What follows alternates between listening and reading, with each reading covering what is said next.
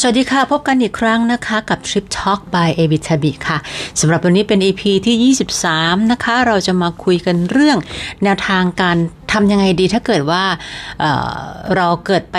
ไม่สบายเจ็บป่วย หรือว่าประสบอุบัติเหตุในญี่ปุ่นนะคะ ซึ่งเป็นประเด็นที่ทุกคนไม่อยากจะพบเจอนะคะ หรือบางบางคนอาจจะไม่ได้คาดคิดถึงจนกระทั่งว่าไม่เตรียมข้อมูลต่างๆ เหล่านี้ไว้เลย นะคะ บางคนก็อาจจะละเลยถึงขนาดไม่ได้ทำประกันการเดินทางเลยก็มีนะคะ ไปเสี่ยงเอาข้างหน้านะคะ ก็ข้อมูลเรื่องนี้นะคะ ไม่ใช้เป็นดีที่สุด ไม่ต้องใช้ประโยชน์มันเป็นดีที่สุด แต่ก็ต้องเตรียมไปไม่แพ้ข้อมูลเรื่องการท่องเที่ยวนะคะ เราเตรียมข้อมูลเรื่องการท่องเที่ยวเรายังเตรียมได้เลย เรื่องนี้ยังสำคัญกว่าตั้งเยอะนะคะ เกิดเหตุขึ้นมาแล้วเนี่ยมันมันไม่คุ้มกันที่เราจะไปงมหาข้อมูลณตอนนั้นนะคะ อาจจะแพนิคจนขนาดที่ว่าเราทำอะไรไม่ถูกเลยก็ได้นะคะ ใน www.jnto.or.th นะคะ ได้ทำข้อมูลไว้อย่างไม่ได้ลึกมาก แต่ก็มีประโยชน์สำหรับการท่องเที่ยวระยะสั้นในญี่ปุ่น นะคะว่ามีแนวทางในการทำยังไงถ้าเกิดเจ็บป่วย ในเว็บไซต์ตัวนี้เป็นเว็บไซต์ภาษาไทยนะคะ ซึ่งแปลเป็นการเป็นการแปลมาจากเว็บไซต์ของ JNTO ญี่ปุ่นเลยนะคะ แล้วก็มีการแปลไปในหลายภาษาที่เป็นกลุ่มประเทศเป้าหมาย ที่จะเป็นนักท่องเที่ยวที่ไปเที่ยวที่ญี่ปุ่นนะคะสำหรับภาษาไทยเนี่ยก็เป็นอันที่เอามาอ้างอิงนี่แหละค่ะ เพราะว่าต้องยอมรับว่าข้อมูลตัวนี้ ข้อมูลทั้งหมดทั้งหลายทั้งปวง ที่จะพูดในวันนี้เป็นข้อมูลโดยอ้อมทั้งนั้นคือไม่เคยมีประสบการณ์ตรงในการใช้บริการตัวนี้เลยนะคะ เป็นการที่หาข้อมูลไว้สำหรับเตรียมการท่องเที่ยวของตัวเอง เท่านั้นนะคะแล้วก็ไม่อยากมีประสบการณ์ตัวนี้เลยค่ะ แต่ยังไงก็ตามความรู้เนี่ยเราต้องเก็บเข้าไว้นะคะะแล้วยิ่งถ้าใคร ยิ่งถ้าใครเป็นคนนำทริปนะคะพึงระลึกไว้เสมอว่าเหตุ เหตุที่ไม่คาดคิดเนี่ยมันเกิดขึ้นได้เสมอ เรารับผิดชอบหลายคน ไม่ว่าจะเป็นทริปไปเที่ยวกับเพื่อนทริปไปเที่ยวกับครอบครัวนะคะ อะไรก็เกิดขึ้นได้ ถึงแม้ว่าเราจะเตรียมตัวหรือป้องกันตัวมาดียังไงก็ตามนะคะ อย่าวางใจค่ะหรือไม่แม้ว่าเราจะมีประกันการเดินทางก็ตามนะคะ ยังไงก็ตามเราก็ต้องดิวบางอย่างเอง ด้วยตัวเองอยู่แล้วออย่างเช่นเวลาที่เราทำประกันการเดินทางเนี่ยสังเกตดูว่าถ้าเป็นบริษัทที่เป็นบริษัทไทยนะคะส่วนใหญ่จะให้เรานักท่องเที่ยวเนี่ยสำรองจ่ายไปก่อนแล้วมาเคลมทีหลัง นะคะจะมีน้อยรายที่จะให้เป็นแฟกซ์เคลมโดยตรงที่ญี่ปุ่นไปเลยนะคะ ก็ลองลองศึกษาเงื่อนไขการประกันให้ดีค่ะ เพราะว่าตัวนี้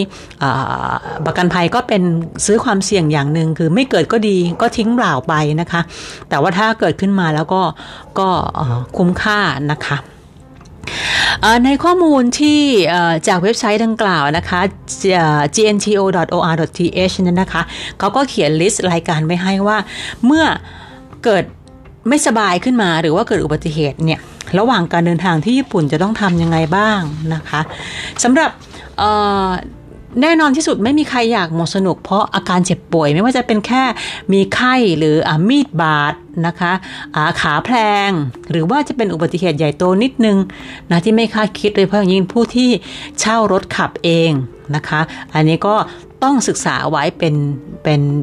มากขึ้นไปอีกนะคะว่าในเส้นทางที่เราจะผ่านไปนั้นนะ่ะมันมีสถานพยาบาลมากน้อยขนาดไหนนะคะ ลองลองลองแพลนในเรื่องนี้ดูนะคะซึ่งมันก็เกิดได้ทุกที่ เวลาไม่เลือกเวลาไม่เลือกสถานที่นะคะโดยเฉพาะอย่างยิ่งถ้าเกิดว่าไปในที่ที่เราไม่คุ้นเคยนะคะ แล้วก็ถ้าเกิดว่าไปมีข้อจำกัดางภาษาด้วยแล้วเนี่ยยิ่งยิ่งไปกันใหญ่ ในในในในข้อมูลชุดนี้ก็เลยมีมีการทำตัวช่วยขึ้นมาให้นะคะในการประเมินขั้นต้น หรือการให้ข้อมูลขั้นต้น เตรียมพร้อมไปสู่การจะเข้าไปโรงพยาบาลที่นั่นเนี่ยเราก็ตั้งต้นไม่ถูกถูกไหมคะแต่อย่างน้อยถ้าเกิดว่าเรามีข้อมูลที่เราเขียนขึ้นมาโดยมีสติ ไม่ต้องลดการสื่อสารโดยการพูดเนี่ยมันก็จะทำให้มีช่องว่างในการสื่อสารลดน้อยลงนะคะ อย่างแรกที่ทางเว็บไซต์เขาแนะนำคือต้องให้ตั้งสติก่อนนะคะตั้งสติให้ดีนะคะอย่าลนลาน อย่าตื่นเต้นตกใจนะคะะเมื่อเกิดเหตุขึ้นแล้ว จุดที่เราต้องติดต่อเป็นจุดแรกนะคะก็คือนะคะจุดแรกที่เราติดต่อได้คือแผนกต้อนรับของโรงแรม ถ้าเกิดเหตุการณ์ที่เจ็บป่วยในโรงแรม หรือว่าใกล้โรงแรมนะคะ ติดต่อแผนกต้อนรับ หรือแผนกบริการของโรงแรม หรือว่าถ้าเกิดจะเป็นร้านค้าต่างๆ ก็ติดต่อที่ร้านเขานะคะ เขาอาจจะช่วยเหลือเราได้ อธิบายอาการป่วยนะคะ การอธิบายอาการป่วยเนี่ย ในเว็บไซต์ของ jnto.go.jp เขามีแบบฟอร์มให้โหลดออกมา ให้เขียนเป็นแบบฟอร์มในการเหมือนกับให้ข้อมูลเบื้องต้นเกี่ยวกับตัวเราว่าเราชื่ออะไร เราเป็นชาวอะไร เราอายุเท่าไหร่ อาการที่เราเจ็บป่วยคืออะไร เรามี background ทางด้านการรักษาอย่างไรบ้าง เราแพ้อาหาร เราแพ้ยาอะไรบ้าง เรามีโรคประจำตัวอะไรบ้าง นะคะ เหล่านี้เขียนลงไปมันจะเป็นช่องๆเป็นตารางแบบฟอร์มหน้าหนึ่งนะคะ เขียนลงไปก่อนที่จะไปพบสถานพยาบาลนะคะ ที่แผนกต้อนรับของโรงแรมเขาจะ บอกเราได้ว่าใกล้ ๆ นั้นน่ะมีสถานพยาบาลอะไรบ้างมีคลินิกที่ไหน คลินิกทำฟันมีที่ไหนนะคะเผื่อเกิดเหตุการณ์ฟันหักกระทันหันอย่างเงี้ยค่ะ ฟันแตกหรือฟันหลุดอะไรอย่างเงี้ยค่ะ ที่เป็นการฉุกเฉินก็ไปได้ เขาจะแนะนำให้เราได้นะคะ จุดที่ 2 ที่สามารถจะติดต่อเขาเพื่อขอความช่วยเหลือว่าเขาแนะนำสถานที่การรักษาพยาบาลยังไงได้บ้างก็คือเป็น tourist information หรือที่สถานีตำรวจใกล้ ๆ เขาจะบอกให้ได้นะคะว่าโรงพยาบาลที่ใกล้ที่สุดคือที่ไหน บอกการเดินทางให้เรียบร้อยนะคะ จุดที่ 3 ที่ติดต่อได้ก็คือเป็นฮอตไลน์ของประกันการเดินทางของเรานะคะเวลาประกันการเดินทางทุกครั้งเนี่ยเขาจะให้เบอร์ฮอตไลน์มา ไม่ว่าจะเป็นทางไหนก็แล้วแต่ ไม่ว่าจะเป็นทางทางโซเชียลมีเดียต่างๆเขาจะมีช่องทางบอกไว้นะคะก็ให้ติดต่อเข้าไปเขาสามารถประสานงานให้ได้ว่าเราควรจะไปตรงไหนนะคะ จุดที่ 4 ก็คือเป็นติดต่อที่ศูนย์ ศูนย์บริการข้อมูลและความช่วยเหลือในการท่องเที่ยว หรือว่า Japan Visitor Hotline นะคะ ซึ่งเป็นเบอร์ที่ให้ไว้ในเว็บไซต์ของ JNT jnto.or.th เลยก็คือเป็นเบอร์ 050 3816 2787 นะคะ ตรงนี้จะมีเจ้าหน้าที่ที่ตอบโทรศัพท์นะคะ เป็นสื่อสารได้เป็นภาษาหลายภาษา ไม่ว่าจะเป็นอังกฤษจีนเกาหลี นะคะ ที่เป็นภาษาหลักๆ ของโลกเนี่ยค่ะที่เป็นนักท่องเที่ยวที่เข้าไปที่ญี่ปุ่นเยอะๆ จะรองรับการติดต่อตลอด 24 ชั่วโมง 365 วันไม่มีวันหยุดนะคะ ก็สามารถแนะนำสถานพยาบาลให้ได้นะคะ เมื่อติดต่อเพื่อสอบถามเรื่องสถานพยาบาลที่ใกล้ที่สุด หรือเหมาะสมที่สุดที่เราจะไปรักษากับ ที่เหมาะกับอาการของเราแล้วเนี่ยการประเภทของการบริการทางการแพทย์ในญี่ปุ่นก็จะมีมีมีมีมีสามแบบนะคะ แบบแรกก็คือว่าเป็นการรักษาที่โรงพยาบาลนะก็คือเมื่อเมื่อเราเจ็บป่วยแล้วเราได้รับการแนะนำว่าให้ไปที่ไหนก็แล้ว แต่เราเข้าไปตรวจรักษาที่แพทย์ที่โรงพยาบาลหรือคลินิกนะคะ ก็ เราสามารถจะหารายชื่อเองก็ได้นะคะ หารายชื่อเองก็ได้เป็นการเบื้องต้นจากเว็บไซต์เองเว็บไซต์ jnto.go.jp นะคะจะมีลิสต์รายชื่อของโรงพยาบาล หรือสถานพยาบาลหรือคลินิก ที่อยู่ในเขตต่างๆนะคะแล้วเราก็แล้วเราก็เปิด Google Map หาเอาว่ามันอยู่ตรงไหน แต่จริงๆแล้วตัวนี้ถ้าเราถามที่ เคาน์เตอร์ของโรงโรงแรมที่เราพักเนี่ย เราก็จะรู้ได้ง่ายกว่า แล้วก็แล้วก็ใกล้กว่าด้วย เพราะเขาจะสามารถบอกได้เลยว่า ตรงไหนเดินทางไปยังไงนะคะ ที่ใกล้ที่สุดนะคะ เราไม่ต้องหาเองในใน list ที่ที่อยู่ในเว็บไซต์นะคะเมื่อเข้าไปรักษาแล้วเนี่ยแพทย์ก็จะซักอาการนะคะ ก็อย่างที่บอกอะค่ะก็คือมันจะแบบเราทำเราเตรียมตัวประวัติเราเนี่ยใส่แบบฟอร์มไว้เลย เมื่อจะไปท่องเที่ยวก็โหลดแบบฟอร์มมาก่อนเลยค่ะ แบบฟอร์มตัวเนี้ยเอามา สำหรับประจำตัวแต่ละคนเลย เมื่อเกิดเหตุการณ์ฉุกเฉินไม่ได้ใช้ก็ไม่เป็นไรก็ทิ้งไปนะคะแต่ถ้าเกิดเหตุการณ์ขึ้นมาเราได้ใช้ประโยชน์จากมัน โดยที่ณเวลานั้นเราอาจจะหาที่ปริ้นไม่ได้แล้วนะคะกระดาษใบเดียวหรือ 2 ใบไม่ได้เป็นภาระในการเดินทางมากนักปริ้นไปเถอะค่ะนะคะเป็นแบบฟอร์มเบื้องต้น แบบฟอร์มประวัติประวัติของเราเองเบื้องต้น เขียนไว้ว่าเราเป็นใครสัญชาติอะไรอะไรอย่างเงี้ยค่ะ อาการแล้วค่อยไปว่ากันทีหลังนะคะเพราะว่าเราเป็นอะไรก็ไม่รู้ ต้องเป็นเหตุการณ์ในอนาคตเอาเตรียมไว้ก่อนเฉยๆนะคะเมื่อไปถึงโรงพยาบาลแล้วก็เอาอันนี้ให้เขาดูนะคะ มันก็จะง่ายขึ้นสำหรับการสื่อสาร เมื่อตรวจอะไรกันแล้วเอ่อเออนอกจากนอกจากนั้นแล้วนะคะ ในเว็บไซต์เองเนี่ยมีคำศัพท์เบื้องต้นของอาการต่างๆ เราเป็นคนไทยเนี่ยบางที เราอธิบายโรคหรืออธิบายอาการของเราเป็นภาษาอังกฤษยังยากเลยนะคะ ในตัวเนี้ยเขาจะมีคำศัพท์ที่เป็นภาษาอังกฤษกับภาษาญี่ปุ่นคู่กัน นะคะว่าสมมุติเราคลื่นไส้ภาษาอังกฤษจะว่าอะไร แล้วก็ภาษาญี่ปุ่นจะว่าอะไรเราก็จะเราก็จะวงไปให้เขาว่าเราเป็นอันนี้ เราเป็นอันนี้ เรารู้สึกปวดท้องเราท้องเสียถ่ายหลายครั้งแล้วอะไรอย่างเงี้ยค่ะ เราปวดมวนท้องมากหรือไม่เราแสบตาเราเจ็บตาอะไรอย่างเงี้ยค่ะมีคำศัพท์ไว้ให้หมดเลยนะคะถึงเหตุฉุกเฉินก็จะได้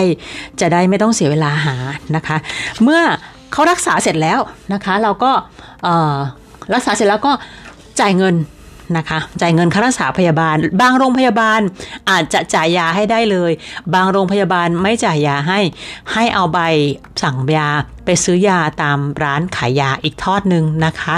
ก็และบางโรงพยาบาลก็จะไม่รับ บัตรเครดิตด้วยนะคะ รับแต่เงินสดก็เตรียมการอย่างนี้ไว้ให้ดีค่ะ ไว้ให้เพียงพอนะคะ ในนี้ไม่ได้บอกว่าค่ารักษาพยาบาลประมาณเท่าไหร่นะคะ ดองถ้ามีโอกาสเดี๋ยวจะหาข้อมูลมาเพิ่มเติมให้นะคะว่าเคสอย่างเคสเคสเป็นหวัดอย่างเงี้ยสักประมาณกี่เยนอะไรเงี้ยนะคะเอาไว้จะหาข้อมูลมาให้ทีหลังขอติดไว้ก่อน สำหรับถ้าเกิดว่าใครทำประกันการเดินทางและสามารถ fax claim ได้ ถ้าเรา clear ไว้ไปแล้วนะคะว่า cover ของเราเป็นการ fax claim ที่โดยตรงที่ที่ญี่ปุ่นได้โดยไม่ต้องสำรองจ่ายก่อนนะคะ ก็ก็ให้ยื่นตั้งแต่แรกที่เราเข้าไปโรงพยาบาลเลยว่าเรามีคอนแทคกับบริษัทนี้เราไม่ต้องจ่ายตัวตังก่อนนะคะ แล้วก็ยื่นบัตรไปเขาเลยแล้วทำเคลมไปเลยนะคะ แต่ถ้าเกิดว่าเป็นของบริษัทไทยเป็นประกันการเดินทางของบริษัทประกันภัยที่เป็นสัญชาติไทยเนี่ย ส่วนใหญ่จะให้สำรองจ่ายไปก่อน แล้วก็ขอใบเสร็จ ขอใบรับรองแพทย์ กลับมาเคลมทีหลังนะคะก็ลองศึกษาดูนะคะ แล้วก็เอาใบสั่งยา ถ้าเราไม่ได้รับยาจากโรงพยาบาล แล้วก็เอาใบสั่งยาเนี่ยไปซื้อที่ร้านขายยานะคะ เคสที่ 2 คือเป็นเคสที่เป็นฉุกเฉินที่ไม่ใช่การเจ็บป่วยแต่เป็นอุบัติเหตุนะคะ ในเว็บไซต์ของ JNTO เขาจะให้ตัวเหมือนเป็นเป็นเป็นเป็นเป็นบัตรคำไว้เลยนะคะ อันนี้ให้ปริ้นแล้วก็เอาติดตัวไปสำหรับในหนึ่งกลุ่มเลยหรือแต่ละคนเลยก็ได้นะคะ มันจะเป็นเป็นเป็นบัตรคำที่เขียนไว้ว่า กรุณาช่วยเรียกรถพยาบาลให้หน่อยนะคะ เป็นภาษาญี่ปุ่น นะคะ ตัวนี้สำหรับการฉุกเฉินไปเกิดเหตุอะไรระหว่างทาง ยิ่งถ้าเกิดว่าเราเช่ารถขับเองแล้วไปเกิดเหตุการณ์ที่บนถนนในในที่ไม่ใช่ชุมชนอย่างเงี้ยค่ะ แล้วเราต้องการความช่วยเหลือนะคะะเราอาจจะคาดหวังการสื่อสารภาษาอังกฤษได้น้อยมากนะคะ ตามท้องถนนก็เป็นตัวนี้ไปเพื่อเขาจะช่วยเราในการเรียกรถพยาบาลหรือรถฉุกเฉินนะคะถ้าถ้าเราไม่ได้ให้เขาช่วย เรียกให้นะคะ เบอร์ที่ใช้เรียกรถพยาบาลหรือรถฉุกเฉินคือ 119 นะคะ ในประเทศญี่ปุ่นใช้ 119 นะคะเเมื่อรถฉุกเฉินมา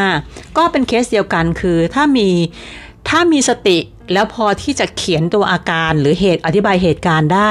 ก็ให้เขียนในแบบฟอร์มไปเลยค่ะ แบบฟอร์มที่เราปิ้นไปจากเมืองไทยเนี่ยนะคะ แบบฟอร์มใบซักประวัติเหตุการณ์หรือความเจ็บป่วยก็แล้วแต่ ก็เขียนไปให้เขาเพื่อลดการลดการสื่อสารที่ ผิดพลาดได้นะคะ ตัวนี้ก็สามารถจะให้เขาดูได้เลยนะคะว่า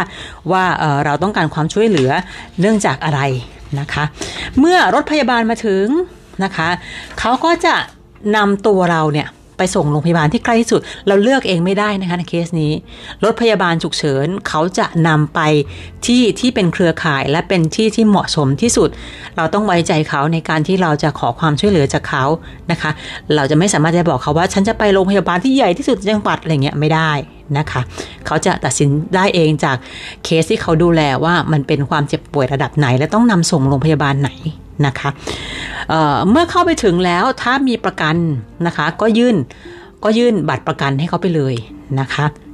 หรือจะยื่นให้ระหว่างที่อยู่อยู่กับเจ้าหน้าที่ของรถพยาบาลหรือรถฉุกเฉินก็ได้นะคะ ก่อนที่จะ ทำการรักษานะคะ หลังจากนั้นไม่ว่าทั้งหลายทั้งปวงจะใช้เวลานานแค่ไหนก็ตาม เมื่อเสร็จแล้วก็ชำระค่ารักษาพยาบาล แล้วกลับบ้านนะคะ ต้องจ่ายตังเองหรือเปล่า อันนั้นขึ้นอยู่กับแบบประกันของเรานะคะ แล้วก็พึงระมัดระวังว่าบางที่อาจจะไม่รับบัตรเครดิตนะคะ อย่างที่เรียนแล้วนะคะ ตัวนี้ก็จะเป็นเป็นขั้นตอนในการเรียกรถฉุกเฉินนะคะหรือรถพยาบาลสำหรับ อาการเจ็บป่วยที่เกี่ยวกับโรคหัวใจ หรือเป็นลมหมดสติเนี่ยนะคะก็เป็นหลักการสากลโดยทั่วไปค่ะ ญี่ปุ่นจะมีเจ้าชุด AED นะคะติดตั้งไว้อยู่ทั่วไปตามที่สาธารณะต่างๆนะคะ ถ้าเราเข้าใจหรือเรามีมีความรู้พื้นฐานเกี่ยวกับการใช้เครื่อง AED เนี่ยก็จะเป็นการดีมากเพราะพื้นฐานในการใช้งานจะคล้ายๆ กัน เพราะมันเป็นสากลนะคะสำหรับกู้ชีพสำหรับการที่กู้ชีพของผู้ที่เป็นลมหมดสติ หรือเป็นอาการทางหัวใจนะคะก็มีตามจุดต่างๆ ค่ะแต่ไม่ว่าจะเป็นสถานที่ที่สนามบิน สถานีรถไฟเป็นต้นนะคะ ตัวนี้ก็มีหมดนะคะสำหรับแบบการรักษาแบบที่ 3 ก็คือการรักษาโดยที่ไม่ต้องใช้แพทย์นะคะ ก็หมายถึงการซื้อยาตามร้านขายยานั่นเองนะคะ ร้านขายยาก็จะมีเภสัชกรอยู่นะคะ ก็ถ้าเรามีอาการอะไรก็เราใช้ตัวแบบฟอร์มที่เป็นซักประวัติอันนั้นนะคะยื่นให้เขาดูเลย ส่วนใหญ่ถ้าเป็นคำศัพท์ทางการแพทย์เบื้องต้นเนี่ยของอาการที่ไม่เจ็บป่วยที่ไม่ซับซ้อนเนี่ยเภสัชกรเขาสามารถจะอ่านภาษาอังกฤษได้อยู่แล้วนะคะก็ลองไปลองไปที่ร้านขายยานะคะ ถ้าไม่ได้รุนแรงอะไรก็ซื้อยาได้จากร้านค้าร้านร้านร้านขายยาทั่วไป ซึ่งมีอยู่เยอะมากนะคะ ในญี่ปุ่น จากนั้นแล้วเนี่ยอย่างที่บอกอะค่ะคือ เพราะฉะนั้นในการในการในการในการเตรียมตัวสำหรับการเดินทางไป เราควรจะเป็นตัวแบบฟอร์มซักประวัติเบื้องต้นนะคะ เกี่ยวกับการเจ็บป่วยเนี่ยเอาไว้แล้วก็แจกทุกคนคนละใบสองใบก็ว่าไปแล้วแต่ แล้วก็ตัวชาร์ตคำศัพท์ นะคะที่เกี่ยวกับการเจ็บป่วยแบบที่ไม่ซับซ้อนมากนักนะคะ ถ้าซับซ้อนมากหรืออะไรมากก็จริงๆ โทรศัพท์มือถือก็ช่วยได้ค่ะ ลองเสิร์ช Google ด้วยก็สามารถจะช่วยได้นะคะ โอเคค่ะ อันนี้เป็นข้อมูลเบื้องต้นคร่าวๆ มันอาจจะไม่ได้ลึกมากถึงขนาดที่ว่าเเกิดไปหัวใจวายที่ญี่ปุ่นแล้วทำยังไงคงไม่ถึงขนาดนั้นนะคะ แต่ว่าก็ ศึกษาไว้เป็นขั้นต้นนะคะาการมากน้อยยังไงก็ลองปรับใช้อันนี้กับหน้างงานดูนะคะ เพื่อที่จะไม่แพนิคเวลาที่มันเกิดเหตุขึ้นนะคะฝากไว้ค่ะสำหรับข้อมูลดีๆนะคะ ที่เราตั้งใจหามาให้กันไม่ว่าจะเป็นประสบการณ์ตรง ประสบการณ์โดยอ้อมจากการหาข้อมูลต่างๆ จากการอ่านบ้างนะคะ มีอยู่ทุกรูปแบบของข้อมูลที่ตั้งใจเอามาให้กันนะคะ ขอบคุณสำหรับ การติดตามที่ผ่านมาทั้ง 22 EP และสำหรับการติดต่อติดตามในอนาคตด้วยนะคะ ฝากกันไว้ยาวๆเลยค่ะสำหรับวันนี้ขอบคุณและสวัสดีค่ะ